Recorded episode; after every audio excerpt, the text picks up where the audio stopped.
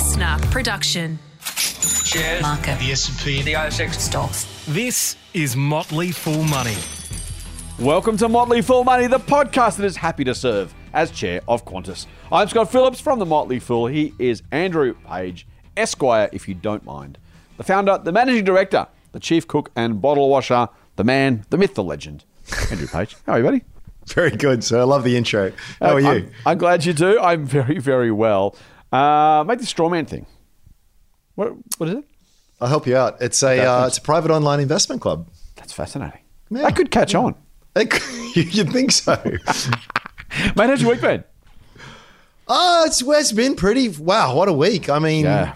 oh my gosh, so much happening. But yeah, I'm just sort of sitting here depressed with the state of affairs in the world. But uh, other than that, pretty good. It's hard to. Uh, so I'm an optimist, as as our listeners well know, uh, and a, and a pretty you know dyed in the wool one.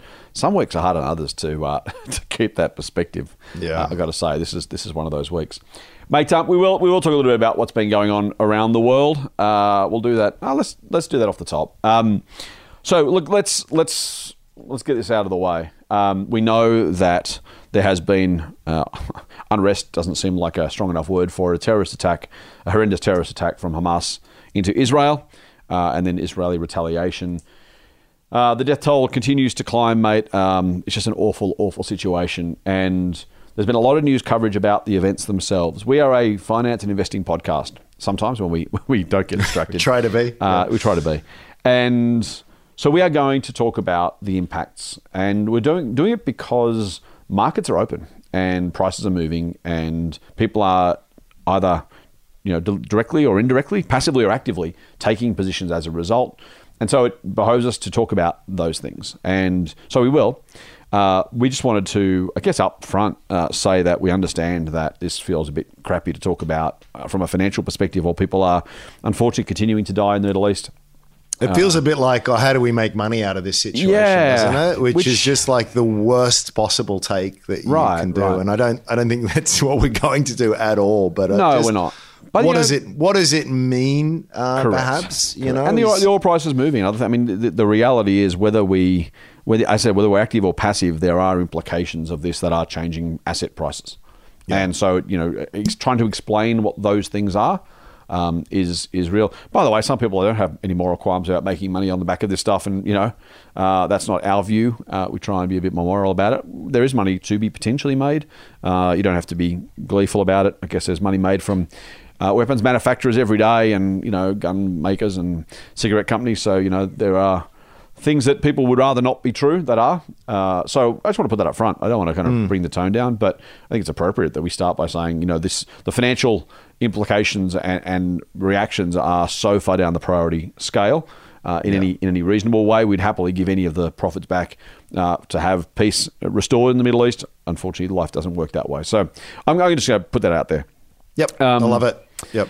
mate. Uh, I, so- I, I just quick, Okay. can I just quickly add to that the the the idea that there is profit to be made. I think even that is spurious in the in the sense that oh, here's a set of circumstances. I do X, and the money will flow. Yeah. I mean, if there is something, if, if there was anything that you could class as fast moving and uncertain, it's war. Yeah. And and I I would even if I was somehow able to put all of my personal feelings and ethics and morals aside, I wouldn't know what to do. Like you know, it feels like the first level thought is, oh, I'll buy a bunch of arms manufacturers, or I'll do this, I'll do that. It's like, I don't, it's just not that easy. Markets um hyper efficient as we as we know on a lot of these things, and and often very counterintuitive. That the day that the news broke out, markets rose. yes. Now, I reckon if you'd polled most experts the day before and said there's going to be a very serious escalation in, in the Middle East, they'd go, "Oh, markets will go down." So, so, so I guess I'm, what I'm saying is, is that even if you, you you did want to look at it through that that purely cynical lens, I don't think you could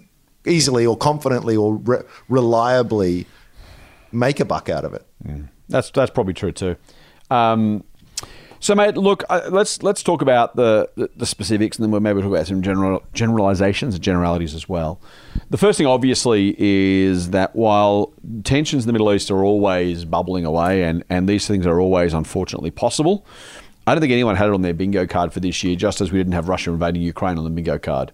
Uh, and, and other things besides. And I think that's, you know, we talk about black swans. Black swans, the, the phrase came about because it's actually an Australian uh, origin, which is nice. Um, swans are only ever white until people came to Australia and realised that swans could actually be black. No one had just envisaged the idea.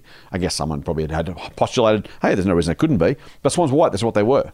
And the existence of a black swan was was genuinely, you know, uh, now no, no particular implication, but by by metaphor, by analogy, uh, the idea that a thing that couldn't have been foreseen all of a sudden happened is a big deal. This is not a black swan in, in, in that sense. Um, few things are genuine black swans because they are, you know, the, the, the range of things that are possible is, is massive. Uh, so you have to draw a line and say, you know, how likely was it? How how prepared for it could you be? Also, too, the other thing of if you'd spent 20 years preparing for it, would it have made a difference? Would you have foregone gains uh, and more gains than you risk if if the black, black swan does occur? And so it's really important when you think about these sort of events to really think through, you know, if you if you'd always stayed in cash, you could have avoided every single market crash in history. At the same time, and we've talked about this a lot, the inflation rate being what it is, if you'd stayed in cash, you would have literal cents on the dollar in terms of purchasing power compared to being invested and having ridden that volatile wave of asset prices, in our, in our particular case, shares, but whichever assets you prefer. Uh, I don't know any asset that's underperformed as an asset class cash in the last 40 years. There may probably one somewhere, uh, maybe Beanie Babies or yo-yos or something, but, but realistically, um, most things tend to, tend to, you know, hold or, or add value in real terms. Uh, cash, almost by definition, uh, goes backwards. So that's kind of you know there's there's a there's a reality about thinking about black swans. You know, was anyone genuinely surprised this happened? I suppose not. You know, if you ask someone, hey, you know, is it possible that Hamas might launch an attack on Israel? I think you'd probably say, well, yeah, it's probably pretty likely. A bit like the next recession, these things are probably likely. Could you have? Should you have prepared for it? I don't know. I'll ask you that question in a second. Um, so it's not a black swan. It's it's it's understandable. It's it's knowable. I will say, mate. Speaking of your point, I've literally just pulled up the chart. We're recording this on Thursday morning. Anything could happen between now and, and publication date.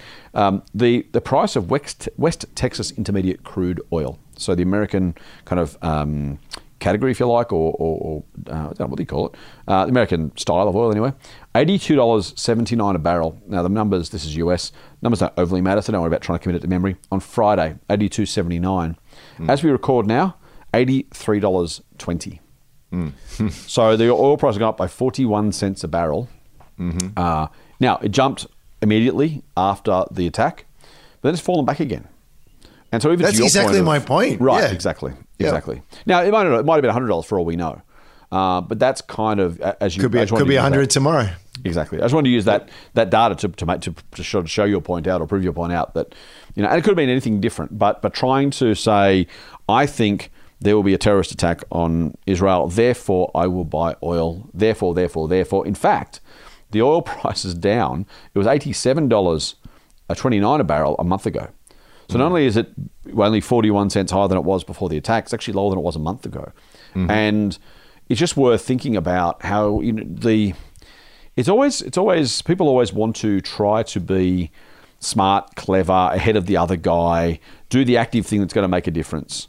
And it just you know very rarely works out that way. As I said, maybe the event happens, maybe it doesn't. Maybe when it happens, the the, the, the gains you've foregone waiting for that event uh, are, are worse than the losses. Or maybe you you know you do expect it.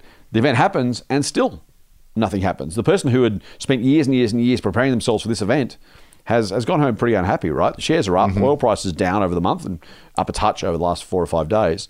Uh, the X plus Y equals Z just doesn't it, it, doesn't happen. It just Yeah. doesn't happen. Or, or when it does happen, it's not, not necessarily even the exception to the rule. Just it's just there- there's no there's no way to follow this kind of idea because humans are weird and asset prices are weird and circumstances are just unpredictable. Yep, yep. Actually, so when you were talking, I, I had to Google the the black swan um, Hmm. Uh, theory just to just to get the specific definition. Thank you. I read the book years ago, and I, I actually really highly encourage others to do it. Taleb's an interesting character. I don't agree with him on a lot of stuff, Hmm. but he's a great writer, and he, his books are really good. So I, I do recommend them. So both things can be true. Um, but anyway, the definition here is the first is that there's three categories. The first is it's an outlier. It's outside of the realm of regular expectations, and nothing in the past can convincingly point to its possibility. So you're right. This isn't technically a black swan. Yeah, yeah. Um, uh, the second is it carries an extreme impact. Okay, well, it's pretty big impact here, so that's that's probably uh, true. The third, and this is the part I wanted to get to, is that in spite of its outlier status, human nature makes us concoct explanations for its occurrence after the fact, making it explainable and predictable. Right. And this is the point I want to hammer because this happens, or even without outside of the realm of just uh, black swans. Yeah, yeah. You see punditry all the time. Something happens, and then you know, uh, old white man in suit appears, um, explaining to you, "Well, it was all this is why it happened." You know, and like, well, that, is it? I don't know. It's a con- it. It only has to be a convincing narrative. It doesn't necessarily have to be true. Yeah. And there's someone else out there giving just as equally a convincing argument as to why something happened Yes. but really giving different things. And and it's sort of we love this idea that that that you can draw a straight line mm-hmm. between various events, and you just see it all the time on markets. And the thing I always think of is like.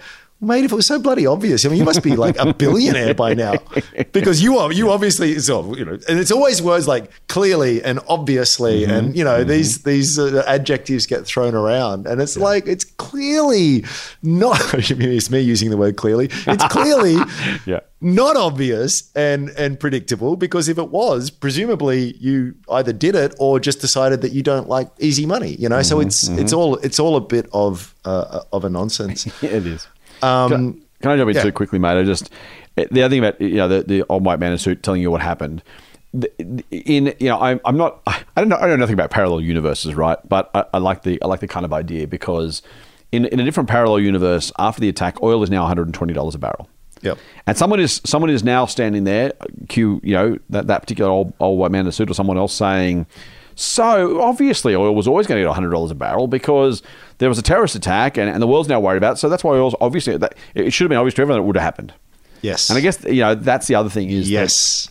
to your point about you know explaining after the fact, well, of course, oil's not higher because it's only Israel and Palestine, and those two. I don't know If, if Palestine's a country, I don't want to get myself in geopolitical drama here, but those two those two groups don't export any or much oil, so of course it, it would have no impact on the oil price.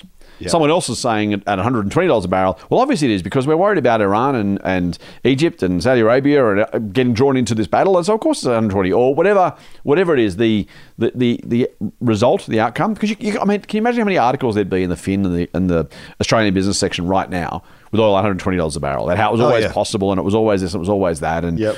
you know. Oh, and the, the other thing, the and this is what I was going to get. The other thing you would see amongst all those column inches Hmm. would be the interview with the fund manager slash trader who called it. it's exactly Right, and this happened after the GFC. It happens after every Oh, God, yeah. event. Yeah. and and and and and and these people look really smart, and Mm-hmm. they did. They did predict it, right? So, but you need to you need to pan out, and there's a thing called survivorship bias, Mm-hmm. and and you've got to remember that right now in the world, there's a you know. Thousands and thousands of, of pundits and traders and analysts making calls publicly, putting it out there, whether it be on Twitter or on their newsletter or whatever, saying, I think this is going to happen. Now, at some point, and there's a whole mix of opinions and forecasts. Now, at some point, I mean, it's almost guaranteed that one of them are going to be right because all right. possibilities are covered. And and you see this with fund managers too, right? Mm-hmm. So sort of like you know every year the league tables get published and go look at this young gun over here. He outperformed the market by and they go, wow, how did he know? Gosh, he he's the person I'm going to back. and it's so easy to sort of go right. uh, uh, Who's Doctor Doom? Um, what's his Nuri name? Albani. Exactly right. Yes. So he is he has been you know Oh, like he's never the- bought a he's never, hasn't bought a drink in years. yeah because he was right yeah. once. Yeah. Yeah. And it was the broken clock that was inevitably going to be right. Correct. I'm going to sit here and say there's going to be a recession. I, Yep. I'll bet you my left arm that there will be a recession. I don't know when or what circumstances will, will initiate it or how severe it will be. But eventually I'll be right. And someone could go, oh, look, hey, Andrew called that. You know, like, well, mm-hmm. did I? Did I and did I do it in a way that was sort of profitable? So I guess this is all just a means, to, and I'm sure, I'm sure if you search, you will find someone out there right now going, I knew that there was going to. There, there were signs. There were signs that the mm-hmm. things were going to get scary in the Middle East, and I was calling it, and and they and they probably were. But Yep. you've just got to really take all of this stuff with a grain of salt. I think when it comes to yourself, you have to be especially careful because we all have opinions, right? And I catch myself doing it all the time. I, I, I know this is going to happen. This is going to happen. This is going to happen. and, and occasionally I'm right, right? Mm-hmm. I knew it. I knew it. But well, did I? You know, I'm going to cling to the thing that, that I was that I was right on. Was I really that confident? I, I probably didn't position myself appropriately for the conviction that I now think that I did have. And you are the you you, you are the easiest person to fool is yourself, right? Um, so I, I think it's what's the point here? I think that the point here is that when you're trying to judge the ability of a soothsayer, um, and we're all soothsayers to some extent in investing, you've really got to look across a full cycle or two. And you've really got to look. I mean, this is this is the Peter Lynch idea of if you're good, you're right six times out of ten. Yeah, you, yeah. You, you need to be someone who's no one's going to be right all of the time, and even the best. And Buffett's going to make and does and, and, and puts them in every annual report. This is what I stuffed up this year. Yep. And so Yeah, it- exactly. it's you, you really only get to a point after a while where you sort of say, ah, this person has some kind of ability here. Um, it's just it's just really it's really really important to understand that the, the probabilistic nature of things and to recognize that there's just a huge amount of luck and the best you can do is try and move in a direction where the odds are slightly in your favor which by the way an incredible edge. If you can get that and sustain that you're going to make a lot of money.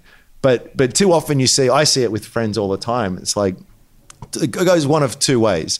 They start investing and they have a terrible first year and they throw their arms in the air and go, "This is stupid. It's all rigged. I'm never doing it again." It's like, well, that's a that's a bad mistake. The other one is is like, "Oh my gosh, look how much money I made. This is so easy. I'm gonna I'm gonna double down," you know, and then that eventually becomes a, a bad mistake as well. So just I don't know. You, you get my point. No, you're you're dead right, mate. It's um, it- it's a funny it's a funny situation. Um, I think it's you know so so to your point. Here's the other thing, by the way. Just back to back to the broad issues that we see with um, with markets when we have geopolitical tensions. It's also worth saying that the market actually went up over the period of World War II. That's just a Yeah. single example. Now that is a single example. I'm not suggesting it will over every war or, or whatever. Just that.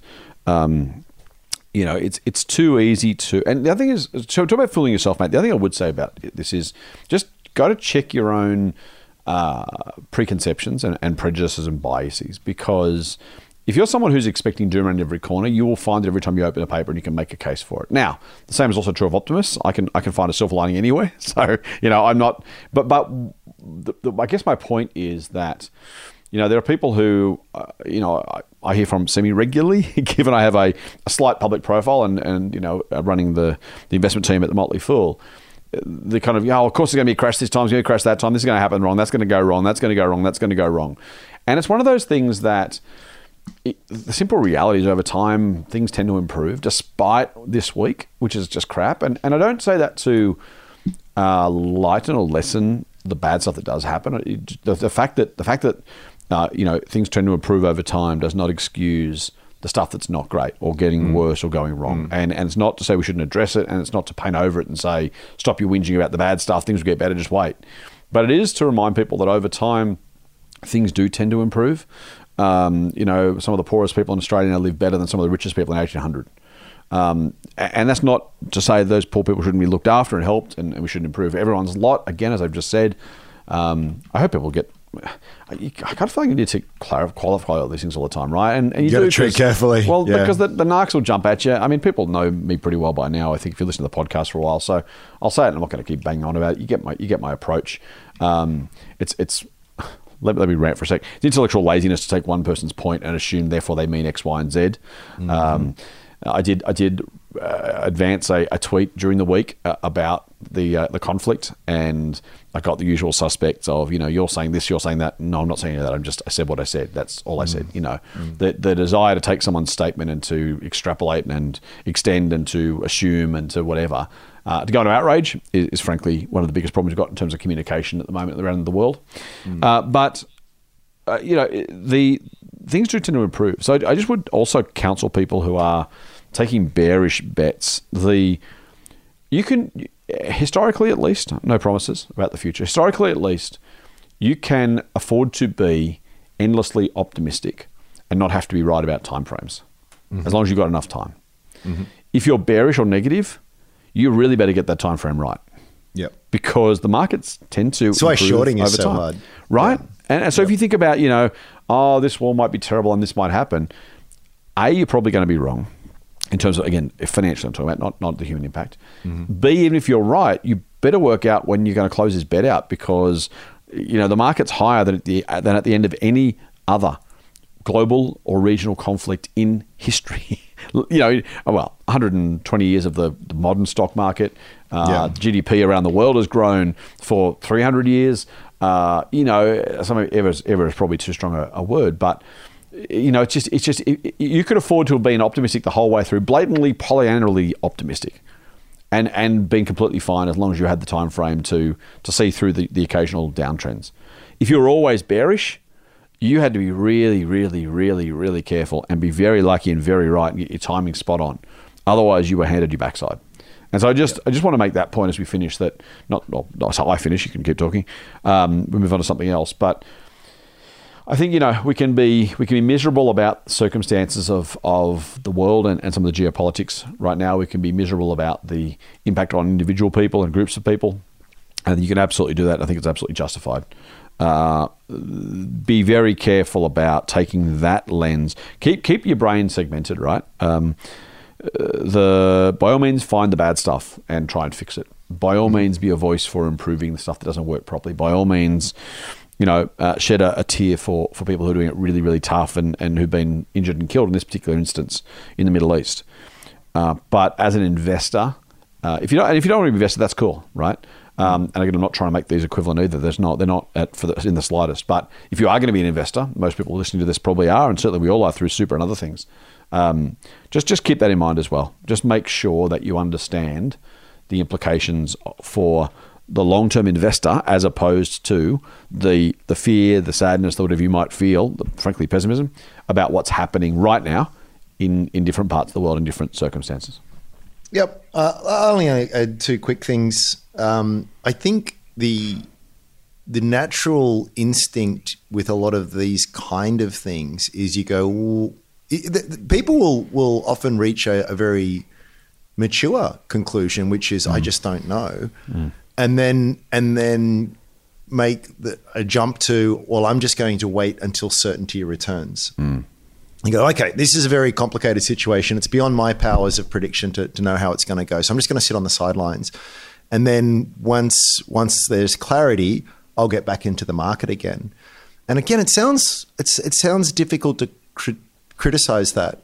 The the hmm. trouble is that there is never you you'll always be waiting because you know, Correct. you know we had COVID, and th- then we had all the stuff in the bond market, and then we had Ukraine, and then we, you know, it's just like there is wh- wh- whenever this resolves itself, resolves might not be the right word, but when there is a little bit more clarity around this horrible situation, um, any, any certainty that appears will be an illusion. There, there is no such thing. So I guess I just I, I make that point that you will invest, you should invest in spite of uncertainty because uncertainty is ever present. It, it just is. And and the other thing I would say too, I actually watched. It was on on Twitter, I think. Um, someone posted an old speech that Buffett gave, and he was talking about. Here we are in this really weird situation with investing where we kind of have to predict the future. I mean, that's kind of what investing is. I'm making a bet on the future. And here we are saying is, well, it's largely unpredictable.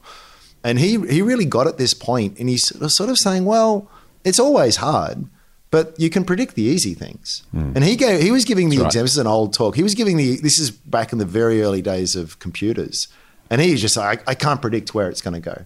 Hmm. It's very exciting. I think it's going to lead to big changes in the world. But it's and this is Buffett, you know, IQ of 180. So I just I can't do it. I don't know. Yeah, exactly. Yeah. But I guarantee that wh- when people are sitting in front of their computers, they're going to be chewing Wrigley's gum, hmm. right? And then it's like, so he he might have been wrong. He wasn't. He might have been wrong though on that. Maybe there was a new uh, disrupting type of gum technology that came along that people were going to chew on. Um, so there's still there is always uncertainty. There's there is no such thing as as as, as a guaranteed future. But that it's a really interesting point that that there are two two things that you can kind of predict the hyper specific, very difficult, and the very general. So, for hmm. example, bring it to an Australian context. And I just use these examples because they come to mind, not hmm. because I own shares in them and I don't, and or they're a recommendation, which they're definitely not. Price matters. But, you know, Technology One sells enterprise grade software to government agencies. I don't know what's going to happen in the next few years, but I'm pretty sure that their existing customers are going to continue to use their software and they're going to continue to pay Technology One. Hmm. I mean, you can't operate these departments without it, right? And even if they decide to go to a competing product, it's going to take five years to sort of switch. It's such a big job, right? Um, I'm pretty sure that people who have cochlear implants in their head uh, will continue to upgrade on the external componentry and software. Uh, I'm pretty sure that people will continue to shop at Coles and Woolies. You know, there, there are, there are, there are. There's not guaranteed. All of these predictions could be wrong, but it's much better a prediction than saying I think the 10-year Australian Treasury yield will be at 3.85 percent by September of 2024. Like that. That is that, that is a very difficult that is a very hyper specific prediction and and i think that's where i try to come at things with investing is that look i, I will fully acknowledge i don't know which way the world is, is going to unfold exactly but there are some businesses that you can look at that you just feel is like well there's a better than even chance the two things you always start with is it around in 10 years time? And are they you know more or less making more money then than they are now?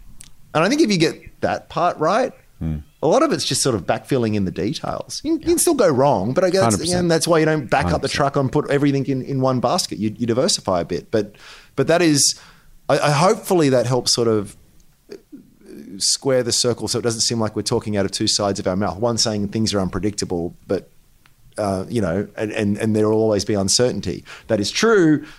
Some things are just easier to predict than others, and st- stick. You know, look for the one foot bars to step over, not not the ten foot bars that you have to sort of backflip over. I think that's right. I think that's right. Now, it's also true that the bigger gains are probably going to come from those businesses where uh, an amazingly unlikely thi- range of things have to happen for it to go well. Oh, They're- they're the lot of guaranteed, ticket 'cause they're not right? priced in. Yes. exactly, exactly. And so we're not saying that you know that it can't happen. That's the other thing. People are. It, temperament matters so much, I, do- I talk about this all the time. And frankly, I don't even talk about it enough. That's how that's how important this is, right? If if you if you hear, heard Andrew just then and thought, yeah, but they're the, they're the boring stale business. Who wants to buy Technology One or Woolworths or Cochlear? If I could go and make a fortune buying this lithium miner or something else, um, then. I, I, I'm not saying don't do it. Again, do you do you, as Andrew likes to say, and some lithium miners will do. Maybe they all will do well. Uh, but just recognize the game you're playing um, and recognize that losses are actually are real losses. And I know that sounds stupid to say because it's your money and people understand that if you lose money, you lose money. Um, I I am fascinated, mate, by the psychology of someone who wouldn't bet ten bucks on the dogs on a Saturday night or whenever they run, but who would who would who would quote invest five thousand dollars in some techie, uh, specky startup, minor or biotech or something else, and feel okay about it because it's not really gambling; it's investing. And I don't really understand. I don't, and I, it, it is a criticism by inference, but I don't mean to be directly critical of anyone doing that, particularly anyone listening doing that. I just, I just, uh, maybe it's maybe it's the point of fooling yourself. Maybe maybe maybe we just find it easier to justify to ourselves that you know betting on the dogs, dogs is gambling, but you know quote investing on a on, on some hundred to one shot on the market is somehow investing and not gambling, and so it's therefore okay. I just find not that I'm saying gambling is bad either necessarily. Just people who wouldn't gamble on the dogs or, or the lotto or whatever, but do that. I, I don't know. It, it, it's it's it's a it's a phenomenon. It's a thing. Yeah. Uh, the other, uh, sorry, there's always, there's, and another thing, uh, and another thing. Um, you reminded me there. Of, there's a quote um, by William Gibson. Uh, he's a he's a science fiction writer, actually, sort of behind the cyberpunk sort of genre. And he he had this saying which I love, which is the future is already here. It's just not evenly distributed. And I love that because a, a lot of the things we feel as though we have to predict the future. A, a lot of the time, it's in front of you, but you're just not attuned to it, right? So there are again. Uh, sorry for it being such a well-worn example, but you could, I think, anyone who was close to the action in the mid '90s with the internet and, and personal computing could very easily say this this is a big deal, right? Like, I, I, oh my gosh, I can do this. Oh wow, this this means this is going to enable businesses and people to do this, this, this, this, and this, and probably a bunch of things I can't predict. It was- there, But if you were to take a random sample of 10,000 global citizens and poll them on their view of it, well, most of them wouldn't actually be aware of it. It's just not in your daily life. Not because they're dumb or they're ill informed, it's just not in front of them. I mean, I don't know what's happening at the forefront, the cutting edge of cross stitching, you know, or haberdasheries, or I don't. It's, just, it's not. It's not in my, my my field of view. But there are certain things I think you can where you can get a bit of an edge as an investor is just being being widely read and being aware of things that you kind of you know uh, and beyond they're not science fiction. They're not uh, they, they are here. They're happening right now. And it's you get to a point of it's with some technologies and businesses and the rest you need that quantum leap of zero to one. But once you've gone from zero to one going from one to two, one to two to three is, is a much more, it's a very different proposition. It's why I'm reasonably confident of things like AI or robotics or that. It's like kind of, you know, we've had the zero to one moment. Now it's optimization. It's, it's a very, very different kind of problem. Hmm. And and I think I think that that's a useful place to kind of. I mean, it's still very. I mean, the earlier you are, the, the more difficult is, is it is going to be to know how that exactly unfolds. Hmm. But I guess I'm just I don't know. What's my, my my point is is that there is a difference between what is possible according to the rules of physics versus what is actually been demonstrated and and proven and is seeing real world traction. Can I give a very quick example? Actually, this has got an Israeli angle to it, and I don't own shares in it. I'm not likely to own shares in it. It's way too speculative for me. So let me say that. But there's an Aussie company called Weebit Nano, and they're doing these chips and there it's a different type of ReRAM technology. It's a, looking to replace flash. It's a very old memory technology. It's really cool, and they've been on the ASX for a while. And it's just like they've had huge run ups in prices, then huge falls in prices, and people just get way, way, way, way carried away with this kind of stuff. It's like BrainChip, you know, and other other sort of Yeah, oh technology. God, so it's yeah. like you know, so it's just like a lot of sensible investors roll their eyes at these companies for good reason, right? for good reason because we've we've seen it we've seen it all before.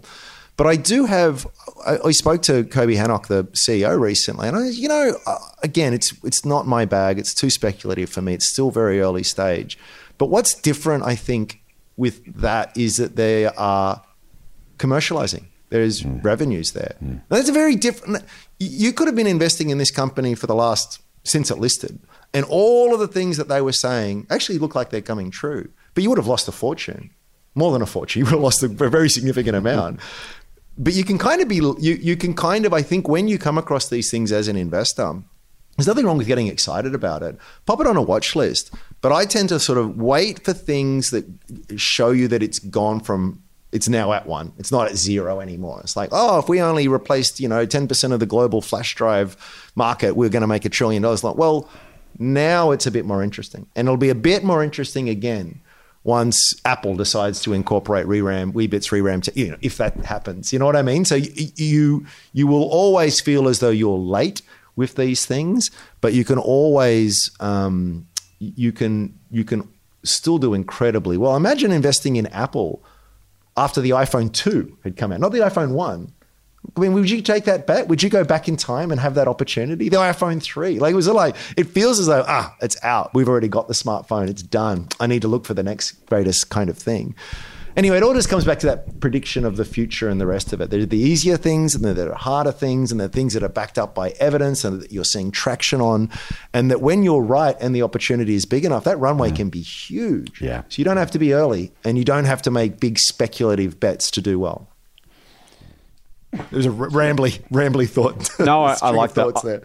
I'm, I'm gonna I'm gonna tangent because I can. Um, I don't know Weebit Nano from Adam. Uh, I don't know the CEO. I don't know the company. I don't know the technology. I don't know the products. I know nothing about this company at all, other than the company's name. And I had to look up the stock code. That's how little I know about Weebit Nano. Right. I would say to our listeners, uh, not great on an audio podcast, but uh, the uh, the share price share price chart of last year looks like a side of about a dozen mountain ranges. uh, and I would encourage anyone who's not driving and not out in the lawnmower or doing something else to, to stop and actually uh, have, just Google uh, ASXWBT as the code. And I just I, I you may have a different take on this, mate. I just wanted to I want to flag this for listeners for a couple of reasons. One is this company in the last year alone Started the year at two dollars. Sorry, last twelve months, not started the year. Uh, twelve months ago, two dollars. Got to four dollars a couple of months later. Then back down to three dollars nineteen, up to eight dollars seventy five, and then literally a month later down to four dollars fifty back to seven dollars sixty, then to five thirty, back to seven fifty, then down to four dollars seventy five, up to six dollars. Now is at three dollars and five cents. Now again, uh, hard to kind of keep those numbers in your head. Have a look at the chart. Um, I am not going to tell you to do or not do anything on the basis of that, other than to say that I would speculate with a degree of confidence, but still allowing for the fact it's speculation.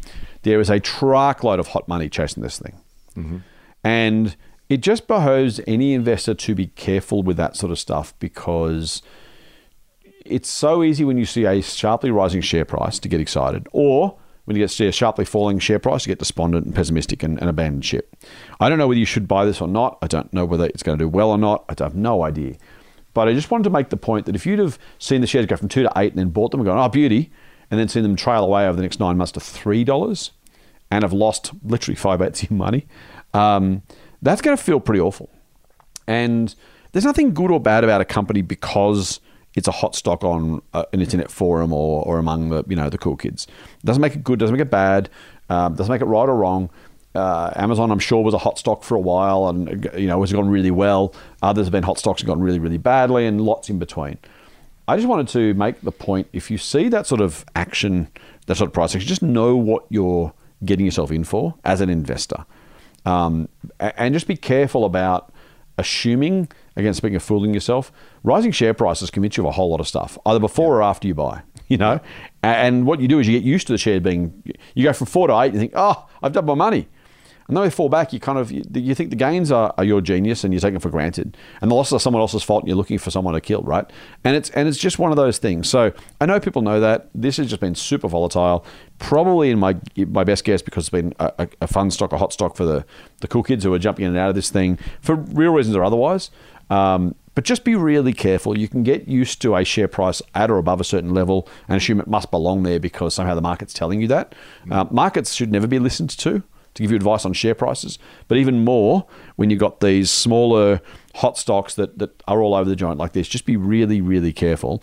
Don't believe it's worth two or five or eight or back to three dollars. I don't believe it's worth those numbers just because that's what the share price is trading at. It's, it's almost certainly not. I mean, here's the thing. Like again, I'm not I'm not advising anyone to do anything here, but I think you could objectively say again, this pretend this is a private company, right? You don't have this Yeah. wiggly line to look at. Today, things look a lot better than they did at the start of the year. They look a lot better than they did at the start of last year. Mm, mm. I mean, the company has ticked off all these milestones. Like it's it's improving. The, the the problem here was that market just got super carried away, and and and in fact, I mean, all else being equal, it's a far far more attractive proposition at three dollars than it is at eight. Right, like because it's the same company and it's less than half the price that that, that you could have bought it at. Um, you know, and again, I say all else being equal, I mean, there hasn't been a deterioration here. In, if if you look at it, this is the crazy thing. But all of those people who piled in at those higher prices are now looking at it, going, "Oh, this is the worst thing ever." I was like, "Well, no, your speculative endeavors were the worst thing ever."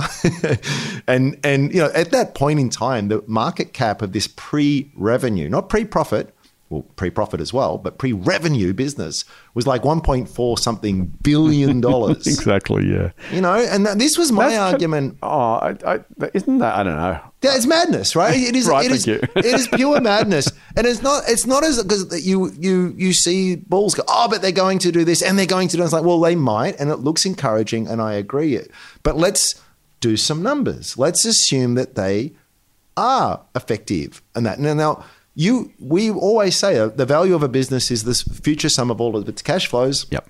appropriately discounted back. So you can be right on your expect very lofty expectations and still lose money because all you've front loaded all of that ex- expectation there. Do you know? It's it's sort of like that was that was that was the mistake. And in fact, what's so hard about it is I think in fact a lot of people were sort of saying at six dollars, oh, that seems a bit encouraging, good, moving in the right direction, but geez, that's that's up there. And then you go, yep, too expensive. And what happens? It jumps up another thirty three percent.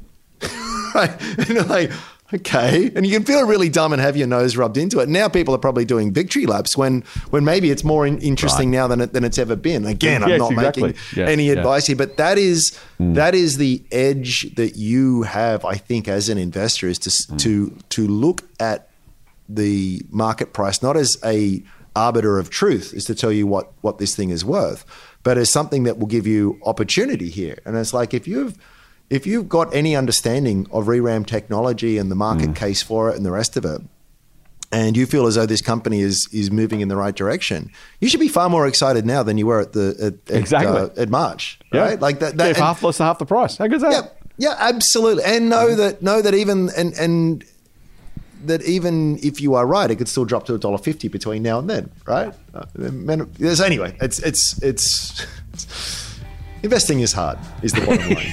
Investing is hard. Motley Fool Money. For more, subscribe to the free newsletter at fool.com.au forward slash listener. Let's uh, let, let's get back to the macro actually again before we we uh, blow back out into to some individual stories. Um, one, one I'm sure you well I don't know. I, I'm I'm going to assume there is part of you. Uh, the Schadenfreude uh, is is probably pretty high for you right now. Uh, albeit I know you don't want to you don't want to dance on the financial graves of your fellow Australians. Uh, but the IMF, the International Monetary Fund, uh, which is speaking of making forecasts and projections, no more uh, uh, possessive of a crystal ball than any of the rest of us, uh, but they're big and global, so we listen to them. Have have said two things this week. The first thing they said, uh, I'll get the I'll get the less controversial, less uh, uh, ram baiting uh, one out of the way first. The first thing they said was Australian economic growth. Uh, is likely, though originally had said, well, last forecast was 1.7% growth for Australia next year, 2024. They're now saying 1.2%. So, good news, I suppose. The IMF is not, not factoring in a recession. I guess in the current circumstance, we should take that. Uh, the other thing I think, I, uh, look, but, but they are saying growth is going to be more anemic, less impressive than they had previously hoped, assumed, thought, forecast it was. Now, by definition, by the way, if they've had to trim a third off their original forecast, you can take the current forecast with it weekly. Uh, that's salt. my point. Yep. yep. so so be mindful of that. Uh, that being said, they're, they're they're closer to the next year, so maybe you can be a little less. Uh, a little more informed, maybe about about what that might look like. So that, that's possible. Uh, but look, separate to any of that, um, yeah, they're, they're expecting things to get tougher. The point I want to make, I guess, on this one, mate, and we'll get to the other thing they said, is I think there's a degree of I'm again I'm an optimist. I think we'll be fine over the long term. I think we should invest, work, open businesses uh, as long as you're sen- sensibly and carefully and with enough financial backing to get you through any any short term dramas. Um, I think we'll be fine. But I think the media, capital M media. I don't mean uh, there's no there's no there's no um, uh, conspiracy here, but we, we we kind of focus on interest rates because that's the thing that hurts most people with a mortgage, right? And it does flow through to people who are renting, and we and we obviously people with savings too. But we talk a lot about that, and, and there'll be some degree of celebration when the RBA's finished raising rates. That oh, we got there. Okay, now we've now got the peak. The RBA at some point will say we no longer see need a need to increase rates, or we hope we don't need to, and then we'll see the first decline, and we'll kind of go, oh, good, we got through it. And I, I just want to make the point. I think I think the rate rising cycle is only the first half or so of the story, because the second half of the story is the economy dealing with those higher rates. And for a while, we've been doing it with savings. Our savings rates dropped from 20% of income to below 4% of income. And again, that's mm. a national average. So, you know, assume some people are at minus five and some are at 10. Um, the so that you know that that's the first thing. But I just I think there's a a reality which is firstly that people are still who, who are you know spending down the savings or, or desperately trying to get through or whatever will have to realize this is now here to stay. Now rates might fall slightly, but you know what I mean. The the the pain is not yet fully realized. I don't think. Uh, the other thing, by the way, on that one is remember there's still half or so of the people who fixed their rates in 2020 and 2021 who haven't yet rolled over to variable. And I don't think most of those people will lose their homes, don't get me wrong. But that sucks a whole lot of money out of the economy. And so when the RBA is finished, it's not like rate rises will stop impacting the Australian economy. Rate rises for, at a house by house, day by day, week by week level will happen for a whole lot of people for the next, I don't know, it was 12, 15 months, probably something like that, until those rates finish rolling over. So, uh, again, I don't mean that in any sort of pessimistic way, or there's, there's no so what, which is we're all doomed, or you know, sell your shares and buy gold, or go and live in a cave. It's just a reality that when the RBA is finished, there's still a bit more to go, and I think that's frankly implicit in the IMF numbers. Yeah, I think the, the thing I hear quoted often is that the there is an 18 month lag. Mm. Um, so the rate rise cycle, Yes. you know, we it's still we've still got that not just from the fixed variable sort of lens, but just just in how long it takes things to sort of bubble through. Mm. Same with companies, right? They just a lot of them will have issued corporate debt. Yes. which at very low rates, Yes, and that, that that'll need to be refinanced. Mm-hmm. Um, I mean, the same for governments. You know, the US is finding out right now that it's going to have to refinance a lot of its roll over its debt, but at much higher Mm-hmm. rates than it has. So it's just there is a natural sort of lag effect in in all of that. Mm. I saw your tweet again on the week. Um, I think you made the point very well, actually. Um, that it's easy, even for someone like me, to get very carried away with these things and go, "Wow, it's, you know, it's all going to end in a heap." And it's like, well, no, I don't think so. I don't think a lot of people are going to be losing their homes. But as you as you said, it's still going to be. It's going to. A lot more money is being diverted towards servicing that very large debt burden amongst the highest debt burdens in the world, and it Yeah, just means that I'm, you know, not going on holidays, or the, the, I'm not doing the same kind of holidays. I'm not buying the same kind of toys. I'm not treating myself to the same kind of meals and foods and the rest Right. of it. Yep. So it just kind of feels again, it's not to sort of say go and you know buy a bomb shelter and go go live in it, but it is it is yeah. I I, I uh, yeah. Let's I don't know. I don't. My my, my point is, I think I think it's sensible to be to expect you know mm, mm. challenges in, in the in the next little while.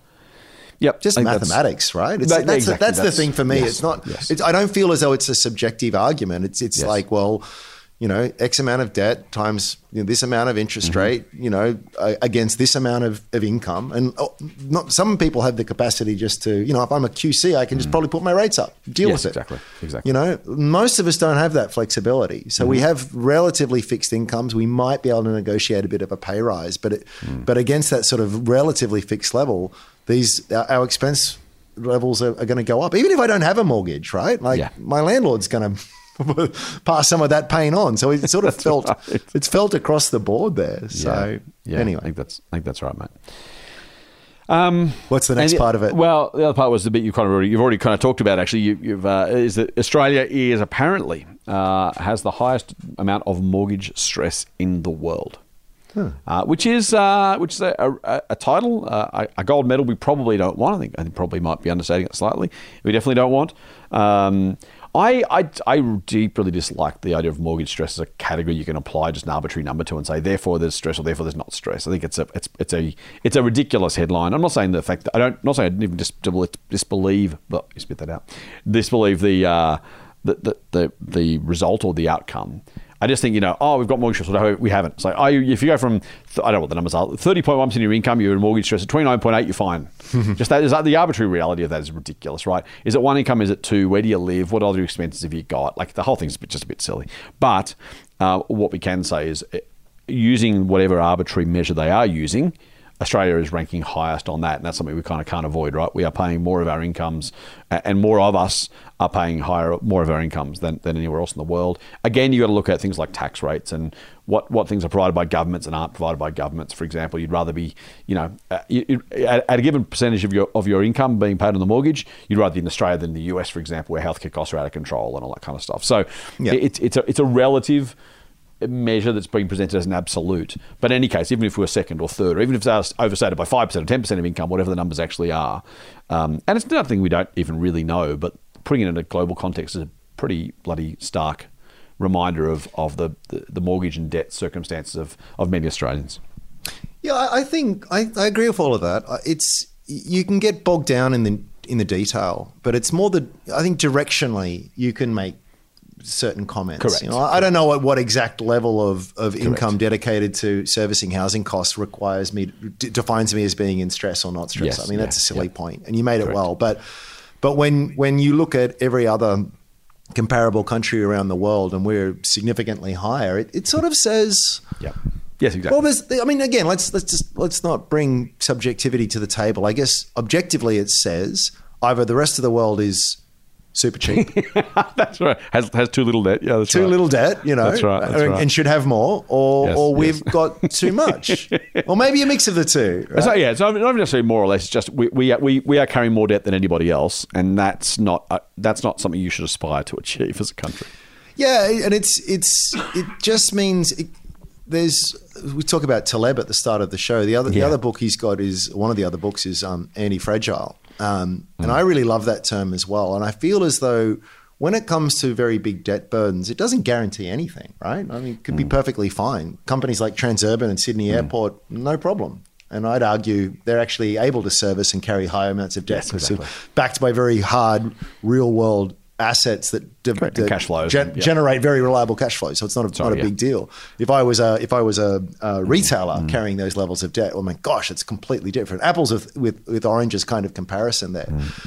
But but what it does say is that if and and we can debate the the the probabilities here, but if there is any kind of wobble, and we were just speaking before about black swans and the unexpected nature of things, you are much you're in a much more fragile situation when you carry huge amounts of debt. It's probably not going to be a problem if nothing goes wrong, but if you or your partner get sick or lose a job or suffer a pay cut or interest rates go up unexpectedly or a thousand other things that you can think of. And again, maybe they don't happen, but it's just you are going to be in a far more precarious situation. So to bring it back to the share market, we see this all the time there. It's like during the bull runs and companies are aggressively spending, expanding, acquiring, mm. raising capital, taking on debt, they're growing like the clappers. And you know, another Buffett quote for the for the episode is you only find out who's swimming naked when the tide comes back out. And my worry is with with our situation in Australia is not that oh we are definitely going to hell in a handbasket. No, I think it's too easy to sort of paraphrase it that way. It's just that we are. I think objectively you could make the statement that if we suffer any unexpected negative uh, outcomes, we're we're in a far less robust position to deal with it. I think that's a really good point. I think that's that's that's where the rubber hits. Oh well, for individual households, the rubber hits the road in terms of not being able to pay for the mortgage, not being able to afford shelter. Right, that's that's that's a really big deal that we still have to deal with as a country, and we're not. Um, the politicians are, are absolutely gutless on this sort of stuff. As I've said, we both said before, um, there is no there is no genuine housing policy that actually aims to improve things. Uh, it aims to fiddle around the edges and make it look like they're doing something because doing something is apparently good, uh, but uh, it's just not enough, and it doesn't. You know, it doesn't. It's not. It's not going to work. Um, that being said, as you as you rightly point out, at a, at a you know, uh, speaking of Buffett, you know, never rely on the kindness of strangers. If you owe someone money uh, and they're entitled to call that money, then you don't want to have to uh, beg and plead with them and ask them to be nice to you uh, if the circumstance. Now, I'm not saying no one should borrow to, to buy a house or you shouldn't have a mortgage. It's How, how do you not borrow to buy a Right, house? exactly. You know, unless Exactly. you're already rich. Yeah. But but being being mindful about how much you can borrow, how likely you are to need the money.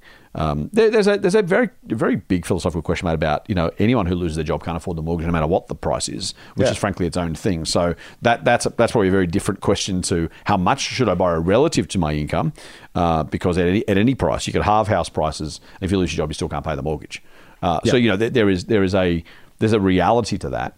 But uh, even in those circumstances, um, uh, the the way we have, you know what, I think I would actually make it broader, mate. Almost to your point uh, about the way things are structured. I don't even think it's necessarily. uh, It is the size of the mortgage in the sense that house prices are too high, but that's it's also the way we structure the rest of our finances, and part of that is a, a subset of the fact we have to pay so much in deposit and pay so much in mortgage repayments. Um, we've said many, many, many, many times, having money to you know cover the rainy day expenses, right? To replace the car if the engine blows up, or to replace the fridge, or to you know have six months of, of expenses up your back up your sleeve just in case you lose your job. It takes time to find another one. Those are all the things that matter, and I think that's where we need to be really, really careful about how that how that nets out. Yeah, and the other thing I would just mention too is that uh, people uh, uh like it's it's very easy to explain when we're talking about shares. You know, mm. leverage is a double edged sword. Yeah. it can accelerate your gains. Um, it accelerates your losses. Yeah, no, you know, no, no, no poo, Sherlock. Like we get it. um, the same is true with with anything, right? And I, I just think that's the case with with housing is that you've got to be careful. It's not as though there's a lot of bears out there. Maybe you can class me as one. I don't know, but but who'll some people get pretty extreme with this stuff and they'll they'll forecast 30% falls and all of this kind of stuff. I would just sort of say if you're the kind of person who's taken even if you've got a 20% deposit and house prices fall 10% and you're in a position where you're forced to sell. Yep. Yep. I mean, your wipe, your equity's wiped out. I mean, it goes both ways, and that, that is just something to bear in mind. Can I can I give a little peek behind the curtains here? Um, if if you're listening to this and you're not sitting down, I encourage you to sit down. Um, I went and saw a mortgage broker recently. Um, and- What? yeah. Well, uh, you know, it's kind of like let me let me just clarify that very quickly. We we are um, looking. We we renting sucks, and anyone who's renting, you don't need me to tell you that it really sucks. And uh, the, our situation has changed in the sense that my income has now been demonstrated for two years, so that I'm actually a bank will like not just slam a door on my face. So we're not racing out to invest in property. Um, but we would like to put a home over our head that we own that we're not going to get in trouble every time we drop a fork on the floor or something like that. And it's more just a question of well, let's just see, you know, and um, you know what, what's what's possible. So probably nothing will happen. So let me hasten to add that, and let me also hasten. I'm not making a bet on house prices. Like if, if I can, if I can comfortably afford this, and I can put what I'm putting Yeah. towards rent Yeah. and have a Yeah. house and get rid of all that other crap, then I'll, I'll I'll consider it because we'll probably live there for 30 years. And frankly, I don't really care what the return is as, as long as as long as the, the basic overall purchasing power is probably preserved. So again, very different to to to buying an investment property. Hmm. But the reason now that I've backfilled all of that, the the the, the thing that sort of and I've, we were chatting before the show is just how much I was able to borrow. It's like, really? You'll lend me Mm-hmm. that much? I know, I know better than anyone how much I can afford. That's right. Like, It is Ho- scary. I mean, we had Hopefully, the the mortgage thing when we bought broker or bank's not listening. Yeah. But yeah, I was like, Yeah. uh, I, I, and it's very easy to go, huh? Oh wow, how much? Fantastic, that's great. And then, and then, what do you do if someone says you can borrow X? When I start open up the domain app and start putting the filters on, I go right up to that amount, man. Like that, that's what I'm going to be looking for. And then, but I, I, I, I just Mm-hmm. take a pause and like this is the conversation we've been having around the dinner table. It's Yeah. like, well, what if? And not if not not not something horrible and dire. Just like what if there's a little bit Mm. Yeah, of wobble yeah. here. That's right. You know? You know that for that. Um, um, what do we do under that? So I don't Yep. know Mm-hmm. how the hell people do it. We, we Credit Suisse was it a few years ago, wrote that big report on liar loans and the rest of it. Here's the other thing: it's just like questions get asked, and I I give the honest answer, and it's like, man, I could. I could stretch the truth. What's your budget? What's your what? How much do you spend monthly on groceries? I spend a bloody fortune on groceries, but I'm going to put I spend two hundred dollars. You know, it's it's, Al- it's sort of allegedly. allegedly. Hy- hypothetically, yes. I was just, I was just having gone through the experience. I was, I feel as though it's like, Yeah. is is this a is this a reality TV show? Is someone testing me here? Like, Mm-hmm.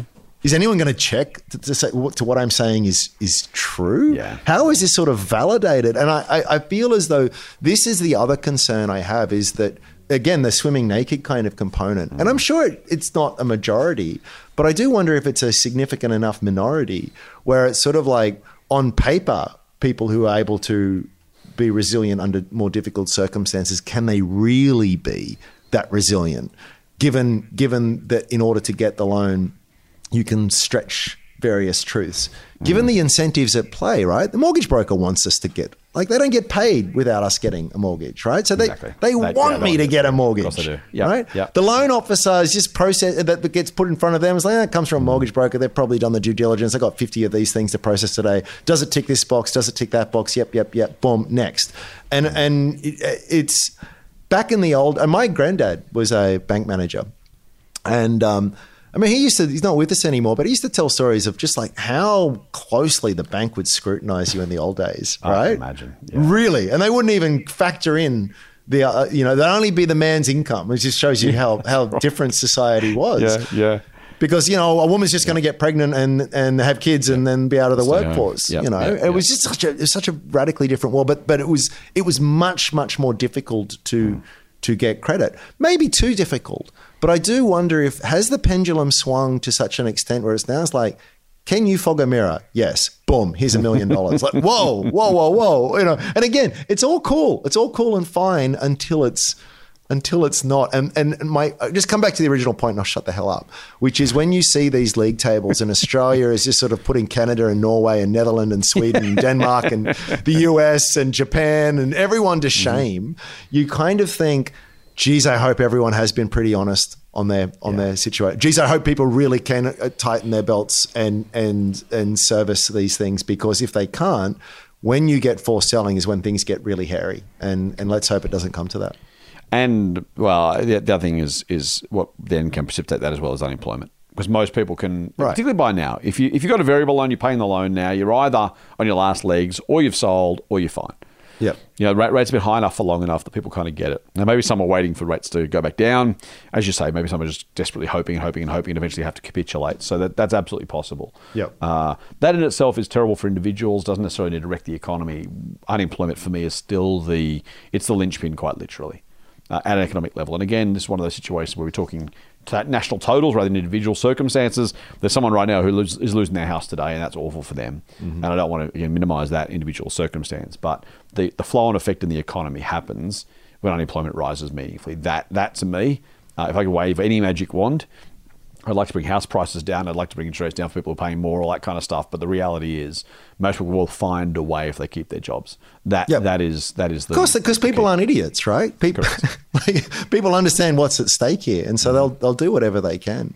My worry is is that, and again, if who knows, but if, if everything's do get tough, what what always breaks my heart, and this is always such a, a poignant end to the movie The Big Short, whereas it's like it's it's the average family that loses their home. correct, correct. That you know, the bank managers might lose a bonus, mm-hmm. right?